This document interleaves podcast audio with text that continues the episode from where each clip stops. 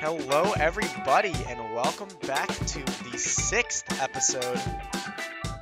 No, this is five. Ah! no, we're keeping it. You- We don't edit out. No, No, we don't edit. no. No. edit. No black tape. No black tape. We keep it. Oh We keep my it. We keep it.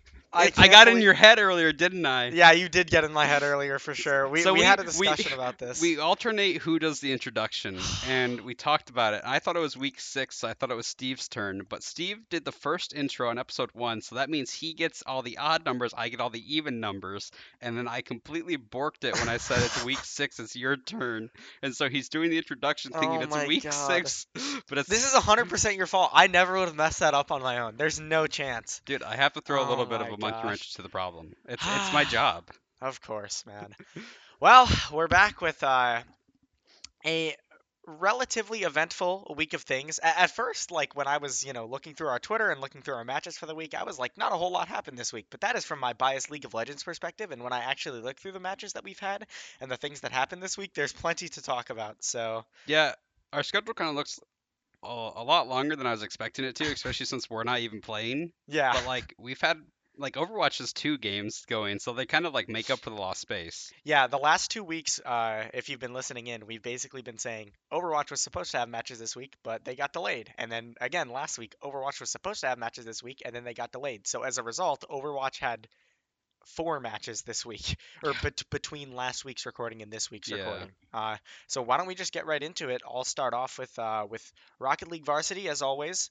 Um, two unfortunate losses this week. Uh, one loss was two to three uh, versus Michigan Tech in NACE, which my understanding is that Michigan Tech is a really good team. So a Mhm. two three loss isn't the end of the world for that team. Um, and then a two three loss versus Northwood Black in NECC, which again, I don't know which team Northwood Black is because Northwood is like a vicious Rocket League school. They have like four highly competitive rosters in the collegiate space. So I think Northwood Black might be like their third team or something.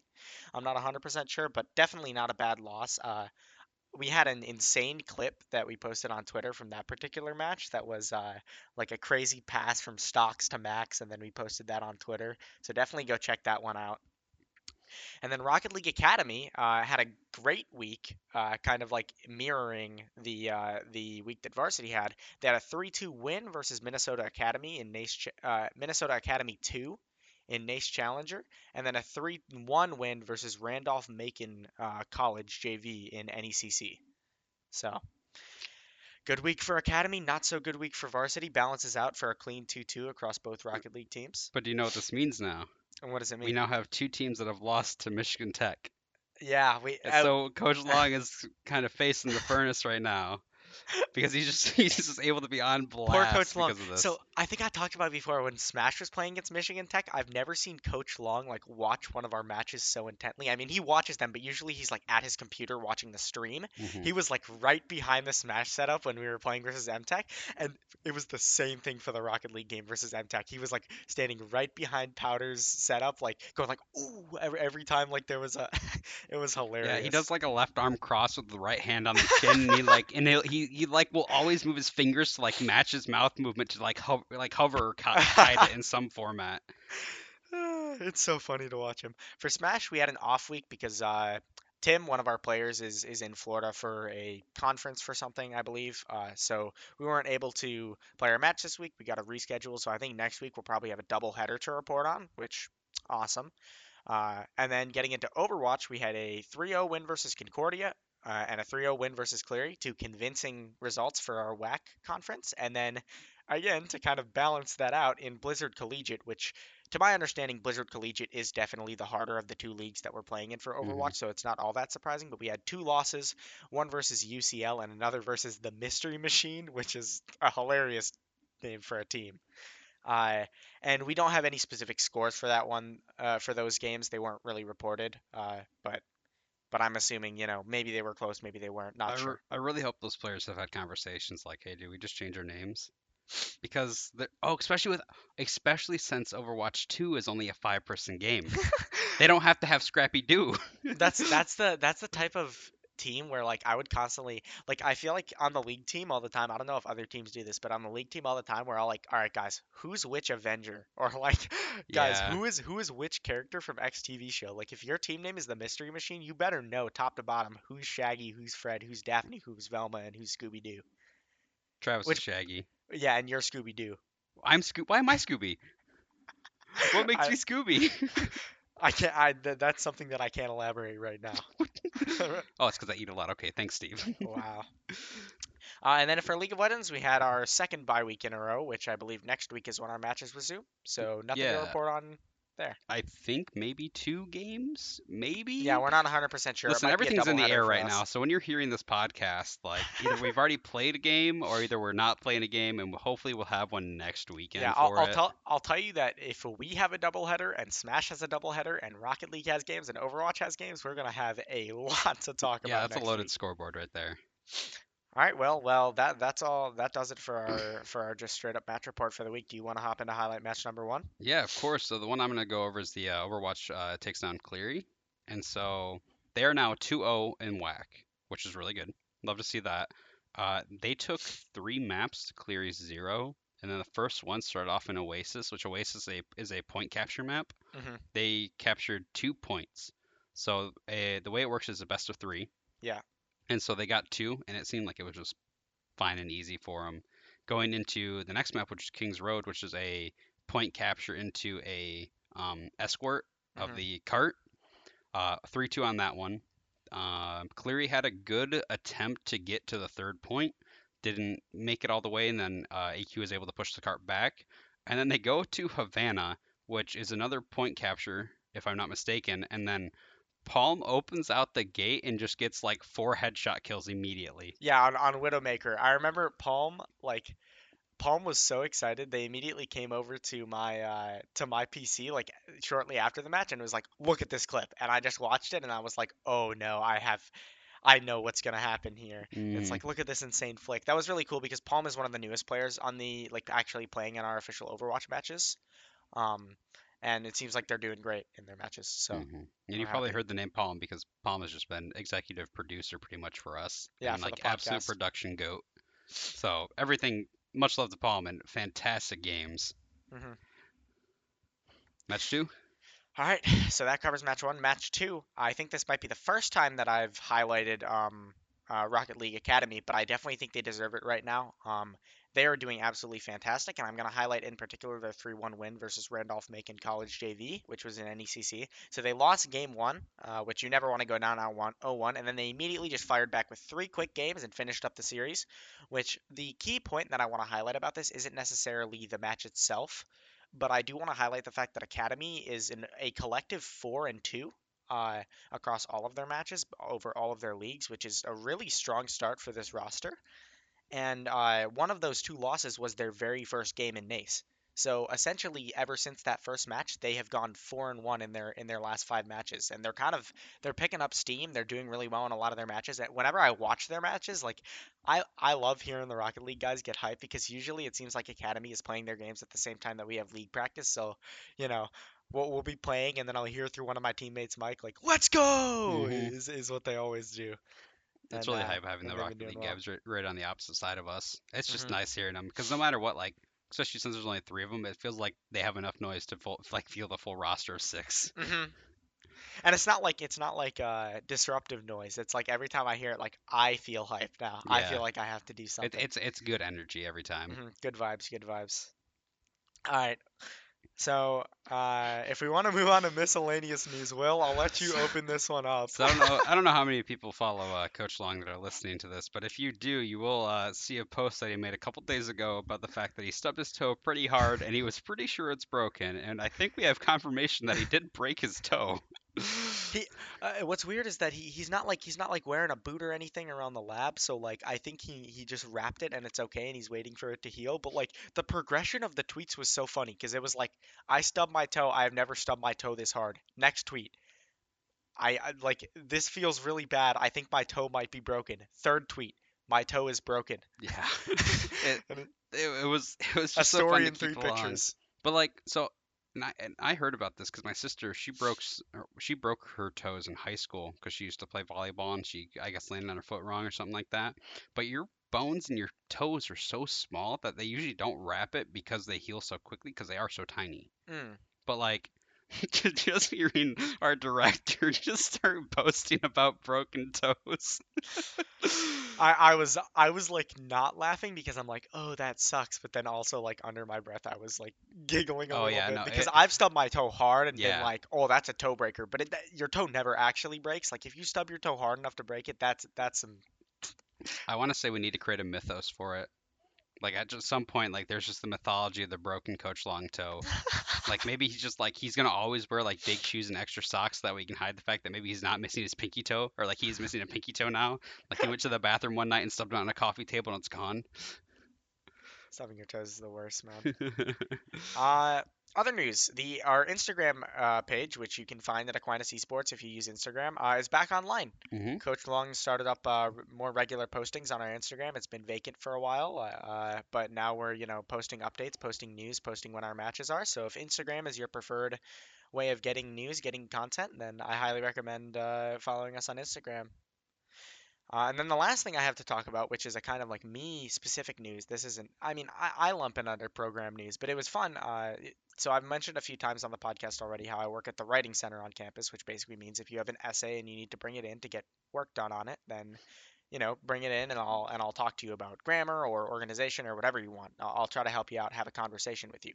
Uh, about a week back, I got a, a scheduling sent to my email that was like, you have a uh, an appointment booked with Steve Garvey. And for those of you who don't know, Steve Garvey is uh, is one of our Rocket League Academy players.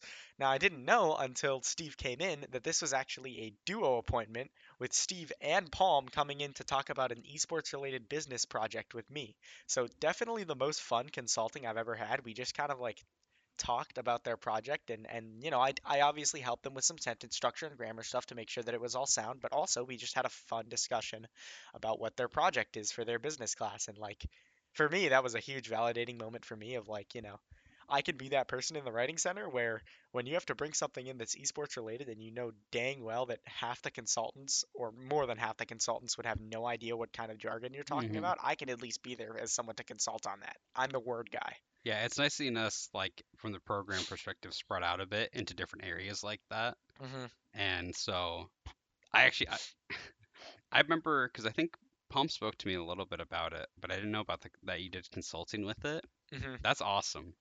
Yeah. Uh, so basically, like for anyone who's interested, like I don't wanna, I don't wanna steal the full thunder of the project, but it's like a, it's like a high school esports to collegiate programs like recruitment program is basically or recruitment like website slash service that they were that they were pitching for their business class. And uh, like the way that this works, to my understanding, is that you know if you're in the top 10 selected projects, uh, then you'll move on to the next round and you'll get to give like a public presentation to like you know big people. hmm Uh, and then, you know, if you make it far enough, then maybe you can get funding for this project. So uh, I think it's super awesome that they did theirs centered around esports and centered around something that would help the collegiate scene. And I'm hoping that they're able to go far and that, you know, at least something I said in my consultancy was valid. Right. Did you make sure to fill out the Google form though? Uh, I did maybe make sure to fill out the Google form. Because That's a people have been posting point. Google forms like crazy lately in the Discord chat. Oh yeah, I, I filled out the Google form. there there have been some funny Google forms where there's like uh, I remember uh, you know a little bit of a spoiler. In a few minutes, we're going to be having Christian on to interview Christian. But one of them was like someone posted a Google form uh, for like a psychology project or, or, or one of their classes, and Christian tried to take it, and he was like. I'm over the age limit allowed to take this form. and I was laughing so hard. I was like, poor Christian. They actually capped the age limit. Old man squad. Well, I guess uh, I mean that that's all the news we have for uh, for all that. So I guess it's time to bring Christian in. Christian, if you want to unmute your mic and say hello. We You got this. I working. We believe can in get you. Hit the button. All right. I think that's uh working. Yeah, Yep, there you Hello. go. yeah, You got it. Yeah, hello everyone. All right, so I'll get I'll give your background as per usual, uh, based on my research. And if I'm ever wrong in anything that I give here, make sure to correct me. So uh, Chri- this week we have Christian. Uh, Z Demon Cake is is your gamer tag. Perez. Uh, so Christian is a senior studying business administration at Aquinas and plays for the Smash team. He went to Grand Rapids Community College for his first two years of education. Then, after taking a few years off, came to Aquinas College to continue his education. Uh, you played soccer in high school, being named as the MVP in 2014, which is something I never knew. Uh, and has played other games during his time at Aquinas, such as Rocket League and Knockout City. Yeah, I do. Uh, yeah, sorry to interrupt. I do also have the uh, the Rocket League tag. And I have access. I have access to their uh, exclusive Discord. So section. unofficial, unofficial substitute for the Rocket League team. You're good enough at Rocket League to qualify as, as you know, playing for them. so uh, to kind of get right into it, like, how was it for you to return to the education system after a few years off? And if you'd like to tell that story in a bit more detail, uh, not only for us but for everyone listening in, by all means, go ahead. Um, it was pretty interesting going back into education. I it was always a plan. Um, my timetable, personal timetable, was to get back into finishing my degree by at least 25 years of age, and it looks like I'm gonna be, be hitting that at around 26 years of age, which is totally fine. Like when we're t- when we're talking about years, it's all right, but. Mhm. Um, it's definitely been very interesting, especially going from full time, but now I'm work like still working gen- very some probably more than I should be working while Mhm. also maintaining school and athletics. Very it's very time consuming and uh, I do a lot of my work at kind of what's the word I'm looking for? Unoptimally. Mhm. I I, pi- I pile it on at the very end. Like I have a Yep. paper due, I have a paper due this uh, Monday and a presentation, final presentation. I haven't started. You know, after this, I'm going straight to work. Get out 10:30, and you know that's that's work time. Yeah, yeah. Oh man. Well, I mean, uh, so my understanding is you said you uh, we talked a little bit before the podcast started, and you said you actually started at Grand Valley. Yeah, it was just for like one semester. Then I realized that you know, for money's sake, I should uh, just go to GRCC and or Grand Rapids Community College. You know, Mhm. to, to avoid abbreviations on the podcast. And from there, I basically worked and went to school and paid my way through Grand Rapids Community College on my own. That's awesome. And then and then you know after after those two years of Grand Rapids Community College, you you went back into the workforce for a while, and then got hit up uh, when you you know when you were already intending to kind of go back and, and try things again. You kind of got hit up by name dropped every single week on the podcast, Adam Antor. Yeah, that is correct. I was uh, planning to go to Grand Valley State University as that was my intended path of transfer um, for all my education. Then, you know, I got this opportunity to play in the esports program, particularly for Smash, and Mhm. I also got uh, when I mentioned Rocket League, and I was and, and during my recruitment phrase uh, talks, I was like, oh yeah, I was uh, champ three in Rocket League. I don't know if that means anything, but it, and I and I went in discussion in, during the recruitment process, I heard a little, oh really now? what do you what do you enjoy, Smash or Rocket League more? But I'm like, yeah, I think if this is a choose one or the other, I think I'm probably best suited to be a Smash player for the team for Mhm. Aquinas. That was like that's interesting because I feel like we have three people on the podcast who are like good at one game and decent at another, right?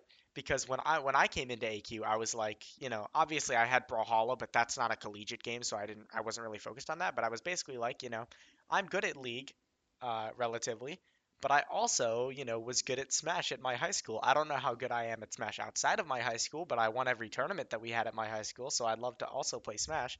And then, Will, to my understanding, you are also, you know, pretty decent at Overwatch, right? Yeah, uh, I was a mid diamond tank, and I didn't even I didn't really even play that much, but I got like trained by a top 500 Reinhardt player on how to tank, and so like I filled in for Overwatch because they didn't have a tank over last summer, and so I was always just there for practices, and I remember uh, tanking with uh, uh, Parker, and he's just like, "Why do you actually know these things?"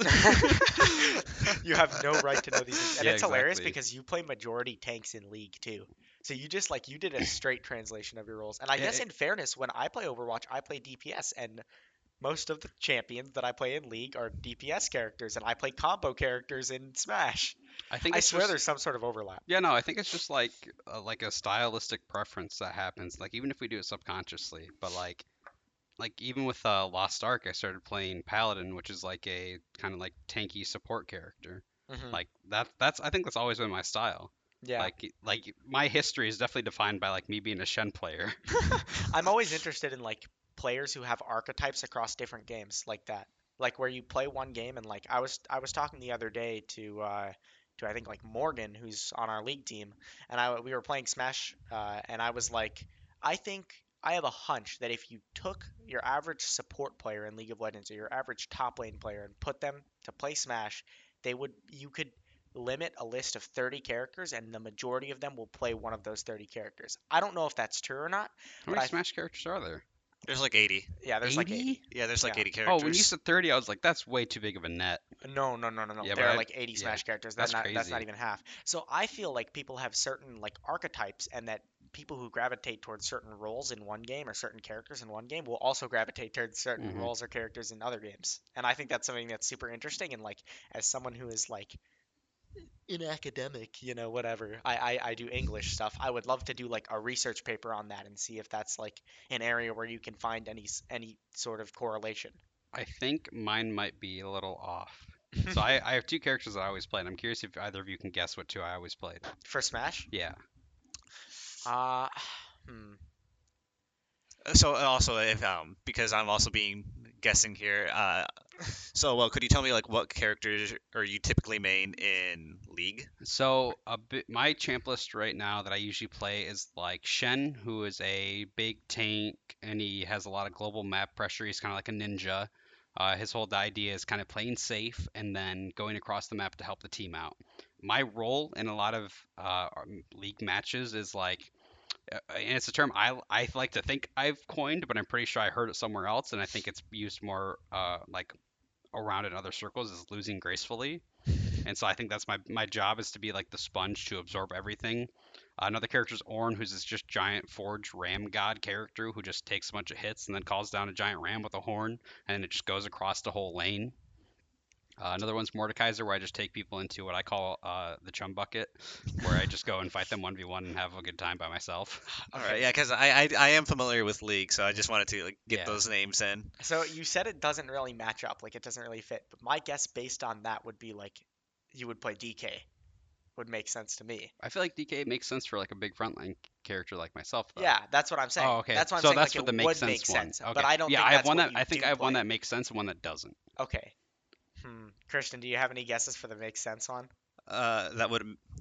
Uh, so if you were It choosing has to be a heavy, right? yeah, it- like uh, you would think you he's playing a heavy character, uh, you know, Bowser, Ridley, Uh-huh. King K. Rool, you know, some you know, a big body. But if it doesn't, you know, directly correlate with that, um, I do have some guesses. Y- You a Pit player. No, I No, tried I- to be though. I tried to be a Pit and Dark Pit player. All right, I'm gonna break. The, I'm just gonna cast like to use Steve's term, uh, cast Uh-huh. a loose net here. Uh-huh. Yeah. You either play one of the Fire Emblem characters or the Star Fox characters. So I used to play Roy all the time. Roy was one of my old mains, and then Star Fox characters. I played uh, Falco. Falco. for You would be a. Falco player. Of the three, I was like, you would be a But Falco the two player. the two that I main right now, I think have been in the game since the first Smash game. Dang. Yeah. Do you play Yoshi? Don't tell me you're a Ness player. Ness, Oh Ness is one of them, and then the other God. one's Oh, Cap- the other one's Captain Falcon. Okay, yeah, I, I think can see Captain matches Falcon. up to, to Yeah, I can see The, the only archetype, the one yeah. that I I didn't want to give the champion name away, but if I would have said Sett, I think that immediately gives away Captain Falcon. yeah, yeah, they have a lot of similarities. yeah, they're just both high run at you, fight, punch. Sorry to derail the interview, Christian, but that was No, that no, was it's totally it's totally fine. This is enjoyable.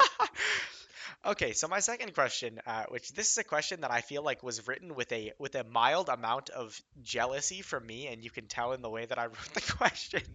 So, as one of the few students who has been good enough at multiple games to compete in multiple of them, have you always been someone who's been naturally good at games, or do you just put the hours in? Uh, that's a very good question. Um, you know, kind of going back to my high school and you know playing with them, you know, as most people probably play, you know, with their group of friends. Mhm. I was the player that nobody wanted to play against. Um, if that tells you anything. yeah, yeah, no, that Uh, tells me everything actually. Yeah, and it was across, you know, like you said, multiple games, and I genuinely, if I enjoy a game, I've had this conversation. I don't know with you, but I guess Mhm. um, with some of the players in the Smash team, I think with uh, Coach Long when he first came in. We kind of uh, had our initial Mhm. talks, and if I enjoy a game, I would like to be good at it. Not like super high level good. Just see how far I can get Yeah. and like learn the competitive aspect to try and like further improve upon. So whether that be fighting games, um, I was platinum in Smite and what's the word I'm looking for?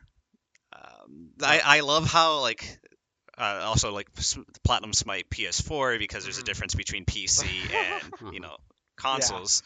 So you were like top 100 in Hello Kitty Island Adventure. Uh, right? yeah, maybe if I put the if I put the time in, I could probably be there. But I one of my fa- favorite, uh, I guess, memories from there. I, um, the way ranked characters in Smite worked, I had like a diamond Nemesis and like a platinum Amaterasu, Mhm. but that only factors in win rate. And Right. because you, if you start new in like Smite ranked, it's easier if you're a good player. It's easier to get you know wins. So like I per that stat, I had like I think I have a picture of it. I'm like I was a top 50, I guess te- you know air quotes here. I was a top 15 Amaterasu and uh, Mhm. a top uh, like a top five Nemesis player based on win rate alone. But you know uh, the actual the actual facts behind that are very skewed.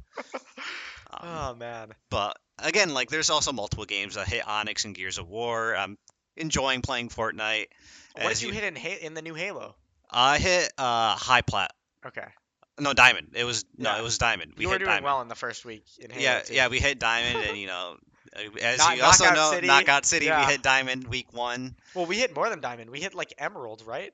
No, no, diamond was you hit Ruby. Diamond ruby. was the highest. I hit ruby, and then you guys hit diamond, right? Yeah, we hit diamond. which which was the literal highest rank in the game on like the second week of gameplay. We just grinded the heck out of that game.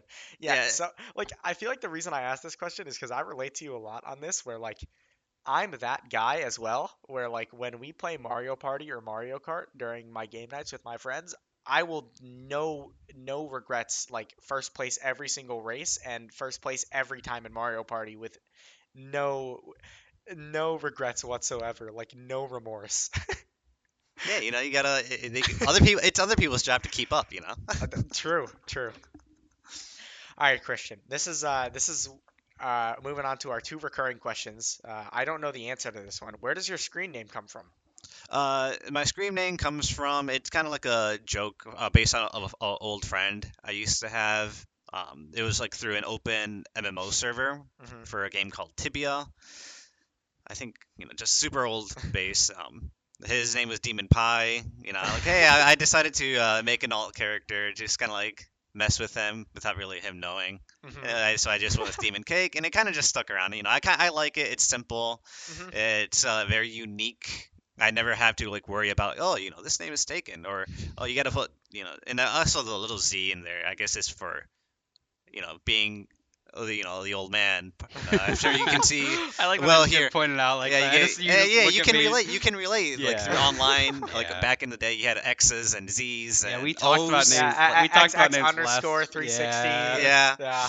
Um, so you know the Z was a, a, a nice little aesthetic uh, change to Gives it. Gives a little flair. It gives a little flair, and also maybe somebody is named Demon Cake and took Uh-huh. that, so eh, I don't have to really worry about it. Nice, nice.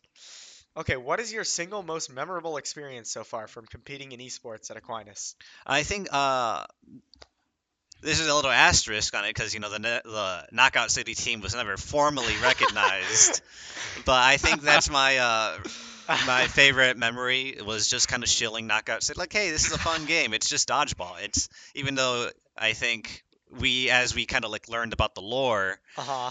We kind of realized, you know, maybe this, you know, as it, it kind of glorifies like gang warfare, you know, because it's just like street brawling and brawling is outlawed and you're doing this probably trespassing. Yeah. Um, It's it's a game that's like it's basically like street dodgeball, like like no rules. It's three v three team based, and uh, and and we just like for a while we were like, I, I think this was still when Coach Antor was around, right? Yeah. We we were like bugging him. We were like, Coach Antor, can we please have a Knockout City chat? And then we were like typing in the Knockout City chat every day. We were like, there's a tournament today.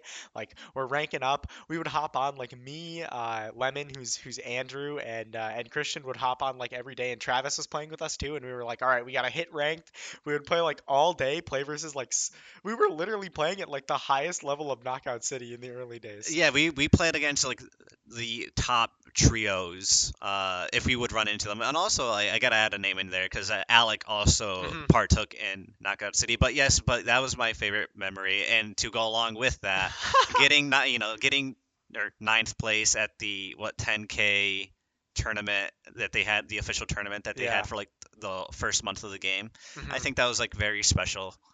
yeah. Um, I think it was out of 100. I think it was like out of, out of 128 or 256 A teams. lot of teams. Yeah. Yeah, there's a lot of teams, and like we got you know top 10, a top 10 placement, hmm and Huge. so yeah, I would say like that's definitely my favorite memory. Awesome.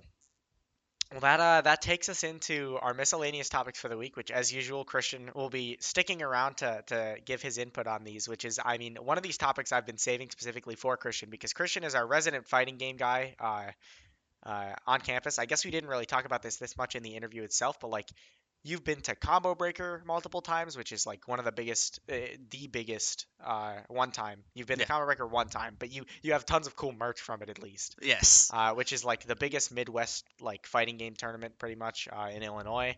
And you've you've played other fighting games. You're good. At, you're you whoop all of us in Tekken whenever Travis uh, challenges you in vain. I remember that. Travis was so sad. I just So tried to play basically- the bear. Our first topic is do fighting games have a place in collegiate esports? And I, I'd love to have you open this one up with with your own. With my own input, Yeah. I do not believe fighting games have a space in collegiate esports. I, I guess um, there's many fighting games, and I think that's unless you somehow agree have an agreement to have one particular title, and I guess right now that title is Smash. I think a few schools have like some fighting game players Mhm. that attend and get like formal recognition. But as a indi- like I would say industry, you know, collegiate esports, I don't really think it has one.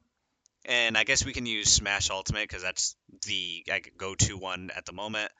Um, and the main format for that is crew battles. Mhm. Uh, You sure you could have like round robin pools between like several different pools and have a playoff structure, but that really takes away for like what I believe is, is the highlight of collegiate, Mhm. you know, esports, which is team-based, um, inclusive, having you know structure and easy to support because it's easy to support one one person like Mhm. Mhm. you know it's easy to have like that support for one person but it's easier to support a team like i'm not tu- i'm not tuning in to the league of legends ro- uh, game on stream and it's like oh man i'm just gonna watch exclusively uh uh I forget it. Uh, Evan uh, uh, Yeah. and Namwin, you know, Yeah. he- he's the jungler, and you know, I'm, I do a bit of jungling myself. That's my preferred role, and so I'm not gonna just tune in and just say I'm just gonna track the map and just watch him. You know, Mhm.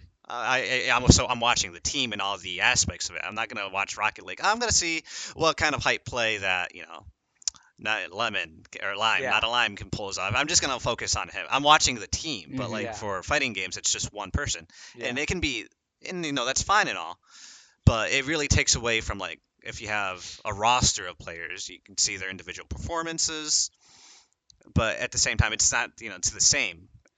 And for Smash Ultimate, I think if it geared towards doubles, a two v two, it's easier to support, you know, teamwork, strategy, um, and doubles is a is a format in which everything you know about it's it's a bit it's a different game It's a different fundamentally. game, yeah. It's a different it's a different game fundamentally from of one v one, and players who aren't necessarily good, or or up against tougher opposition, they can have a chance depending on how you strategize against like equal or better opponents.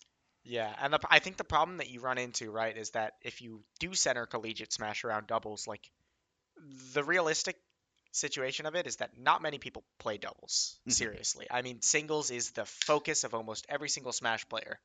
Um, and so doubles is often seen as like a side event. If you watch a big tournament, doubles is usually concluded by the second day, and then on the third day of the event, they have you know the singles bracket conclude. Uh, so it, it definitely takes the backstage, and even like if we're taking this whole umbrella of fighting games, like Smash having crew battles and doubles is extremely unique.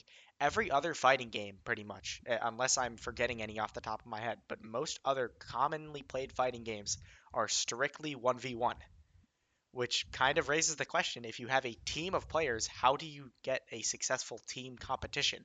And if you're not having a successful team, team competition, then what is the point of having a team in the first place? Yeah, I, I definitely uh, agree with you, and especially because also fighting games are just player dependent. You can have Yeah. a coach, you can have someone feeding you the information, but it's up to the individual player. And I guess this also works with everything, uh, like having VOD review sessions and like for League, hmm breaking down. But I think having a fast paced, you know, having a fast paced uh, game in which you're constantly making choices and having to study like at least 80 matchups. And I mean, if you're going to break it down, you probably have at least 30, 40 relevant matchups. Yeah. And kind of going back to what you said about crew battles, like you can run crew battles in any game. It's been done before, especially like if you hear stories about regional crew battles between, let's say, famously North Cal, South Cal, and like ar- the arcade days. Um, you can take, you can also apply that, but it also kind of goes to another point I have that's against. I guess the crew battle format is you can ha- in a crew battle format you can just have one player that's miles above Yes. everyone else, and essentially like it's their the, their game plan. A team, one team's game plan can just be like, hey, let's just throw them out, and if let's see how many stocks it can take, and then after that, let's just wonder about the strategy after that. Yeah. It's Um, like because you can have one player take seven, eight stocks. I've been on, we've been on the receiving end of twelve stock games. yeah.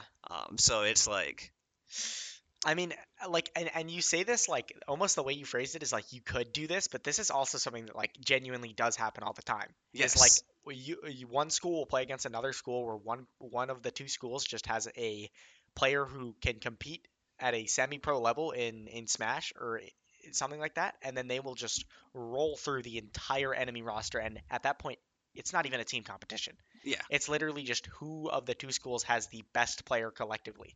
Yeah, I never thought about the fact that you could show up to a crew battle and not play. yeah, yeah. Oh no, this happens all the time. Yeah, no, Yeah, this, I ha- didn't this is very common. Yeah, I didn't think about like I never put that in my in, in my mind because like when looking at like our smash scores, like it always seems like oh all of our players play and they it gets Mhm. relatively close. But like you could literally like you were just saying like some guy just takes eight stocks and the next guy just has to take four or more and then the game's over. Yeah, and Yeah, then and, two like- of your players don't even play. Yeah, exactly. And like I'm a commuter. Like if I just drove like 25 minutes to be here at school to compete and then I just get to go home right after, I'm like, oh okay, thanks. I could have stayed home. Uh, you got a classic go team. Yeah, yeah, exactly. Just like, good job, guys. We did it. Let's go get food or something. Yeah, let's celebrate our our win. Smile. And like, yeah, I don't know because like me and Christian have talked about this a little bit, and to kind of touch on like uh, th- what you were talking about earlier of like, I think that fighting games at their core are far more feel oriented than any other game being played at the collegiate level. Like League, Overwatch, and Rocket League, and uh, even like Valorant might start collegiate competitions soon. Like all of those games have a knowledge component to them that is very important, and it's something that a coach, as an outside observer, someone who knows a lot about the game, can kind of come in and and benefit you a lot on the knowledge perspective while you focus individually on your feel of the game, right? Your mechanics, your stuff like that. But for Smash and for most fighting games, I really feel like if you don't put in the time individually, as good as your coach might be, there is nothing that your coach can do to force you to put the reps in and develop that feel for the game. And that's why like me and Christian have talked a lot about of like fighting games are at their at their core like an individual pursuit of improvement, I think. Like I agree. I definitely agree Yeah. with that, and I think um, a lot of uh, well-known fighting game players have even touched on that. Like, hey, you know, I don't practice to win tournaments. I practice for self-improvement, and if I do win tournaments, that's just just like yeah, icing on the it's, That's it's just a auxiliary. Yeah. that, that- yeah. Yeah, and I think like that at its core is why I have trouble with like collegiate fighting game teams or just even that idea. And uh, like the way that I see collegiate fighting games working, because I do think there is a way that they can work, but I think it's a, a way that we don't really have access to right now with the resources that most esports programs are getting.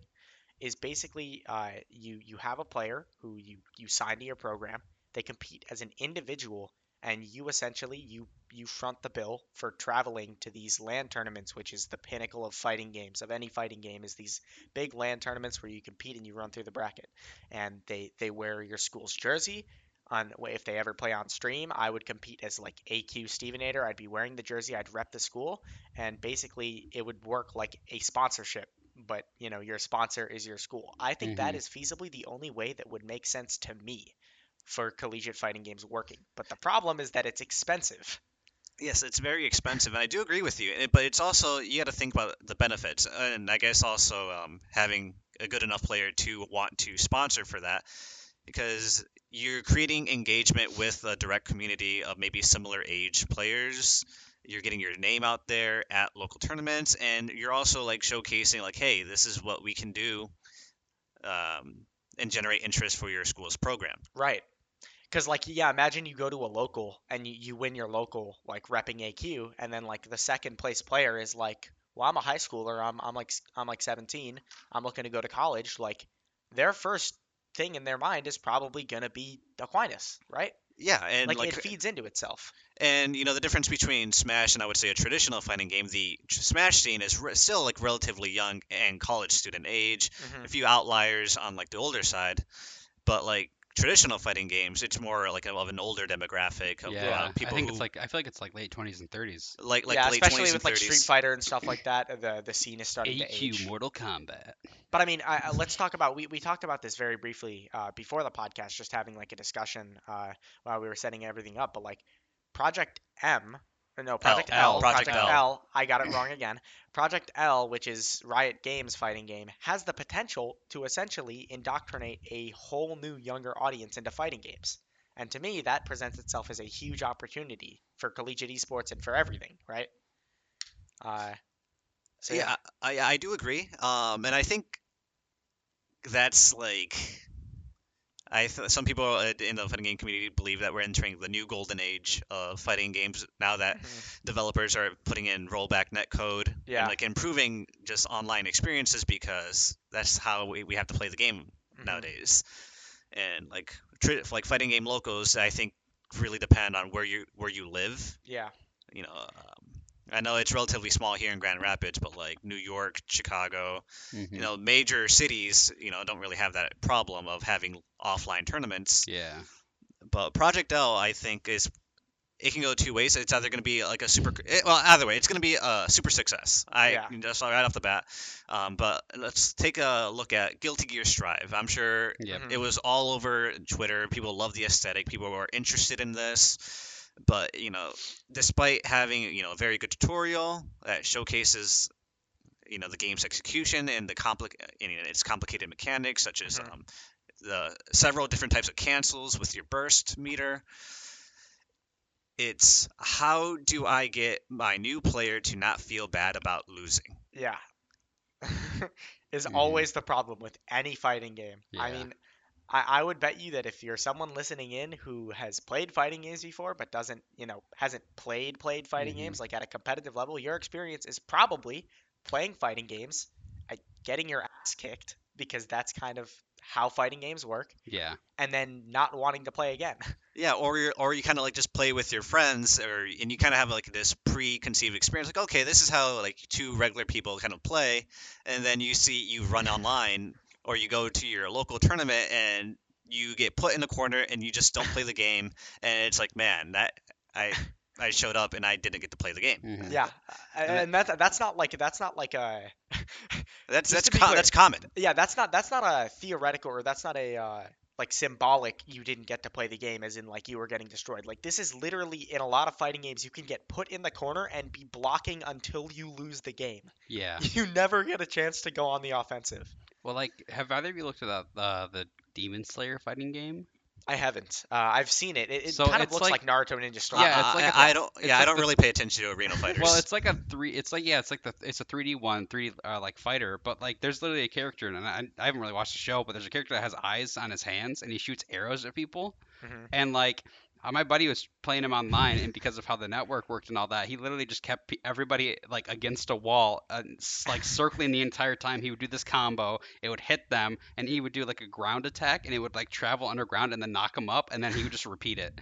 Like they could not move at all. And like I don't know if you have much experience with um any of the Mortal Kombat games, but there's a character named Ermac, and he was really busted in one of the old Xbox ones, and you could literally make it so no one could ever get within like five character models of you, and you could just keep picking them up, throwing them down, throwing them away off of the screen, and then they'd have to come back, and you'd repeat the process because it was just like an auto lock magic grab.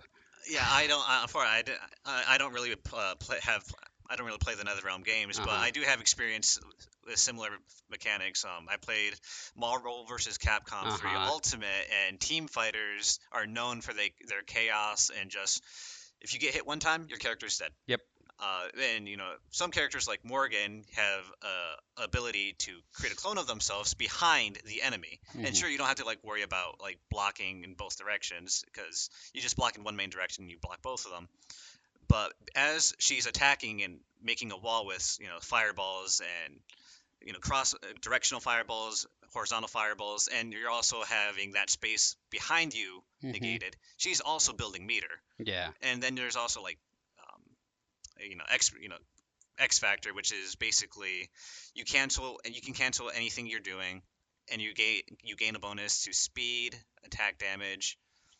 It's very busted. Yeah. And some characters like Dormammu have, you know, you can, you, have, you can use a special which is like a huge fireball that tracks you slowly, but he also has like a pillar of aura that he spawns from the ground, and it covers the entire ground and space above you. Mhm. So you can't jump in, and Yeah. because he, if he's X Factor and it has that on the screen, and it's doing all this major chip damage, you're not getting in, and you're unless you're perfect guarding everything, which the system it was fairly easy to do that. Your character's dead.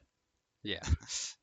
That's so that's Yeah. so crazy. I played like one Marvel vs. Capcom game and I think I got smoked and I was like, I'm done. And yeah, I mean eh, that's that's like at its core is one of the most difficult things about collegiate uh, fighting games is that like the skill discrepancy between players who know what they're doing and players who don't is brutal. I And it literally always will be. I literally saw this topic on our uh our script real quick and then I was like, you know, I'll be I'll be I'll be crazy, I'll be witty and right when we bring up the topic I'll just go, "No, I don't think it should." And then I was like, "Oh wait, everybody else has that opinion already." Yeah, I mean it's it's tough because fighting games are cool. Fighting games are an integral part Yeah, of they're- esports. I they're- just don't think they fit. They're Yeah, fun uh, to and- and watch. don't get me wrong, I'm super glad I have the opportunity Yeah. uh, to do this, but like I, I don't really believe in it, yeah, but, I'm the- happy I have the opportunity. yeah, there's a certain like distinct realism that you have to have. Like you have to look at it objectively. Like it's not really a team thing that's going on. I I would love to see like doubles, like you talked about earlier. I think doubles would be really fun Mhm. because like I, I've always had friends when we played Smash, we would do like one v ones for a little while, and then we'd be like, okay, let's actually have fun. Yeah. Like let's not watch like we have one person in my friend group who just smokes everybody else, or like him and his brother would smoke everybody, and we just like, all right, we'll just do doubles. All right. I mean, I feel like we had a solid discussion about that, uh, which brings us to our, our next topic, uh, uh, our last topic of the episode, which is uh, collegiate esports and like their value as an opportunity for continuing education students. So, Yeah, like and- for those of you who aren't familiar with the terminology, because I wasn't initially Mhm. familiar with this terminology, continuing education is basically like, does it have to be that you've done any college before, or can it be like basically you stopped after high school? I think it means you stopped after high school because going to going to college means that you're continuing your education, technically speaking, in the grand scheme of things. Yeah. But when you're someone that took years off, like gap year or whatever, you are now going to continue your education. So I think it just means that when you decide to go to college, no matter like if you had a break, then you are moving on to that. Yeah, I, I'm gonna agree. I'm going to agree with here with Will on the terminology. It's more so like, yes, like you become a college student, you know, after high school, or maybe two years after that, or whenever you decide to enter. But then if you take like a gap year, or you know, you're not in the system for a semester, two semesters, you know, mainly a year, two years is probably common. Mm-hmm. And you going back with your credits that you still have earned and you're still applicable, you're now a continuing education student. Yeah. Mhm. And and my understanding is, you know, I don't know how much support most colleges have for continuing education students because my I like just thinking about it off the top of my head. I think it would be pretty challenging to get the same level of scholarships as a continuing education student as opposed to a student who's coming straight out of high school with test scores and GPAs and like recency recent things that you can show for, you know, who you are as a student and stuff like that. And especially just, you know, being known and finding a college to, to go to hmm uh, I'd imagine that there's some reluctancy on the part of the college. And so the point being that, like, you know, as much as we talk about like in esports, you know, once you're 30, you're you're no longer viable as a competitor or whatever. Which, you know, to go back to fighting games for a second, fighting games are definitely uh, this one scene that disproves that theory. Yeah. Uh, but uh, it, it provides an opportunity for people who might have a tougher time getting back into the education system to basically just hop right back in and get scholarship money as well for something that they're good at and something that they enjoy. And I think Mhm. that's great. Do you want to go first? Do you want me to go first? Uh, for, for my experiences with uh, having coming back to collegiate or as a continuing education student and finding resources, I would say that uh, I had pretty good resources available to me. I did go to like you I, we mentioned earlier. I did go to Grand Rapids Community College, so I, they pulled up information from that. So I do I did receive a academic scholarship on top of the esports scholarship. So that was very nice. And because I am 25, uh, you know, you can still fill out FAFSA. Although when you're 25, regardless of your home situation, you are considered considered independent. Hmm Mm, So you qualify for independent status on the FAFSA form. right. Is that a good thing or a bad thing? Uh, it's a good. It's Depends. it depends. like for someone like me, it's a good thing because you're eligible. Because I'm a part-time worker, Uh-huh. I'm eligible for more hmm money, more financial assistance. Yeah. Mhm. And then for me, so I graduated 2017 and I went to GRCC for a semester and then I didn't go to s- the uh, winter semester. Mhm. So I did one semester after graduating, then I went to AQ fall 2020. So I had about three years. But when I filed FAFSA, I had to do the same process, even though by the time I went to AQ, I was renting out, not living with a parent at the time. But Mhm. because of how some of the systems are still set up, I think I still had to declare myself as a dependent. right. And so I actually got the same uh, like grant scholarships or whatever you want to call them when I was at GRCC that also came here now Right. to uh to Aquinas and then plus athletic scholarship now. Mhm. So That's the system nice. for me has been relatively the same, which has been nice. But Mhm. and like I've had professors and we talked about uh, Professor O'Toole earlier, Yeah. but uh I always made jokes about it last spring that I was like, yeah, I, I know I feel a little out of place just because I'm the old man in the room. Like it's really awkward having like a freshman or first year experience class and the teacher like jokes about drinking a beer and he's like, oh, none of you can do that. And I go, what's your favorite? Oh, that's mine too. like just being able to do that. And he's like, what do you mean? Like you shouldn't tell your professors that you're drinking at 18. And I was like, 22. I was like, I don't think you know what you're talking about. if I'd like to uh, uh, chime in here, yes, I, I do have experience like being the old man of the group. Um, although I blend in very well with all the other college students. I, everybody but does not believe me when I say I'm 25. Uh huh. You're 19, Christian. You're 20. You know, that's about it. Like I'm like, oh no, I'm 25. Yeah, and I mean the the another discussion that this kind of feeds into, by the way, is you know uh, we're gonna have to keep it brief on this because I think this discussion could could have its own individual like full discussion with you know research done on it and stuff like that. But it's- a that's a Coach Long interview. True, but it's the basic idea of like if continuing education students are supported in the esports collegiate esports ecosystem, are, players who have previously gone professional, you know, players who, which in esports is pretty common, go straight from high school, don't go to college, compete for a few years, you know, hmm maybe at max 10 years, and then they end their competitive careers, and now they're like, I want to get a college education. Where do we lie on those players playing in collegiate esports? Like, imagine, I, I used this example earlier, but imagine like LeBron James goes straight from high school to the NBA and then plays for 20 years, and then after that, he's like, I wanted to get a degree in business administration, and then, you know, tries to go to a co- college and play for their college team. Like, is that okay?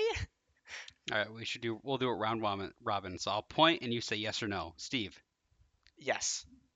No. Christian. Well, No. actually, wait. actually, I- So are you supportive- no, yeah, are you no, supportive I, of I am supportive of professional players playing collegiate. Okay, I am as well actually. Okay. Because I think it makes the scene more exciting, and for me, like, personally, I don't think I'll ever make it into a pro scene in, Mhm. in the aspect of being a player. I'd love to be management, coaching, or whatever, some aspect of that. Yeah. But like when I like if we have the opportunity to go against if I ever get the opportunity to go against Niles, like to Mhm. me that is hype. That's Yeah. awesome. I don't even care if I get destroyed. I remember us scrimming last year and I had to go against Quas and Who's I was a former yeah, professional former player. professional league player and I I got like ripped in half and I was over the moon the entire set.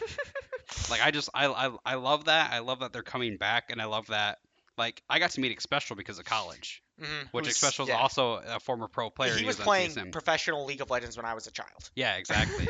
and so it's nice seeing that there's still these avenues for these people, and I think it's fair because I don't think denying people an opportunity is fair. Yeah, I agree. Like just because they were really good at something doesn't mean that they should like legitimately be denied education. I think Mhm. that I think that is like fundamentally and morally just wrong. and as someone who strives to be the best at like their craft, like I strive to be the best at League of Legends that I can be, I strive to be the best at whatever other games that I play that I can be. I see no problem with playing against the literal best of the best because that's just an avenue for me to get better. And I think that anyone who complains otherwise is scared. Exactly. like and so I think we've talked about it is that um um if you're going up against people that are better, then you're going to have a better chance at learning from them and then getting better yourself. hmm Yeah, and I, I uh, kind of following that same boat. You know, you've hit on, but you've both hit on uh, those p- main points of like getting the chance to play a high level player, being better and trying to better yourself, and it's just good competition will breed better. You know, good Yeah. competition breeds better competition. Exactly. And it's whether or not you want, like Steve said, either you're going to be scared or. You know, and trying to deny Or you don't want to yourself. put the work in. Yeah, or you don't want to put the work in, or you want to see how, like as you said, uh, Will, you kind of want to see how it goes. Maybe you hold your own, and you know, as you kind of hit on those points, and I kind of tell, you know, people whoever I'm teaching, whether it be, uh, I also coach a Smash team like, for high school, Mhm. and I kind of tell them like, hey, you know, at the end of the day, and kind of what encouraged me to pursue fighting games competitively, I guess at the very start of my competitive uh, quote unquote career, Mhm. um, it's like these players are relatively around my age, and all they're doing is pressing buttons in a sequence of in a sequ- in a specific sequence. I can do that. Yeah. Yeah. Know, at the end of the day, they're just pressing buttons in some Mhm. way, shape, or form. Sure, like the me- the mental thing and the knowledge is different, but mechanically, But like the you can do this. You can mechanically, you can probably do the same thing. Yeah, Yeah. there's nothing that they are doing that you are physically incapable of. So Travis brought this up to me, and I think it was it was last fall, and he was talking about how like watching LCS or like Pro League, it's a very different experience than it used to be because now he'll look at a combo that someone does and he goes, "Oh, that's not that crazy to see anymore." Yeah, like, I can do I that. can do everything yeah, that they're doing. it's like I can do what they do. It's just it's just applying the knowledge. It's applying the ability Yeah. rather than doing the ability. And, and so, as as a final comment on this uh, on this topic before we close things off uh, for for for this episode, I think that uh, overall it's an extremely positive thing because it brings in the fan bases that these players have, and it decreases the distance between collegiate and pro essentially. yeah, and and it makes that it makes that decreasing distance extremely clear to anyone who gets the opportunity. Mm-hmm. I mean, that's assuming that you do keep it close. Sometimes, you know, it'll have the inverse effect where you will play against a professional player in collegiate and you'll be like, "Okay, that's why they're a pro and I'm not." yeah, Which I think is also good because it gets it gives everyone an idea of where they stand. It it, it intermingles between the du- between the two different scenes. And if collegiate ever wants to be a legitimate pathway to pro, which I gotta put on the list as something that we have to talk about at some point because that's a very hot topic as well in collegiate esports. Is is it a real to- uh, pathway to pro? But if we want it to be at some point, then we really have to make that. it's like a reality check, Mhm. and I think that's a really good way to put it. But yeah, I think that's all we got for today. Yeah, that's Thank you very that's much. Thank you very much, Christian, for coming on today. Yeah, thank you for having me.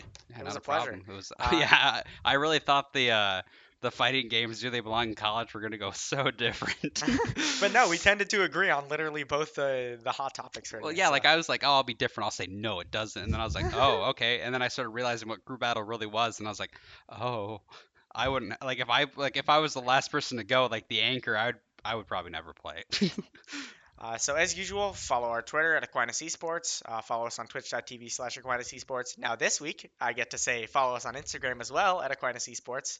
Uh, if you enjoyed the episode, want to have discussion about it, use the hashtag AQDiffTag on Twitter to discuss, and uh, you can at me and Will, which you can find me at Stevenator546. I am at high armor class, HI armor class. And I'll toss it over for our guest today for his Twitter. Yeah, my Twitter is uh, at Z Demon Cake. You know, just a little Z and then Demon Cake spelled normally.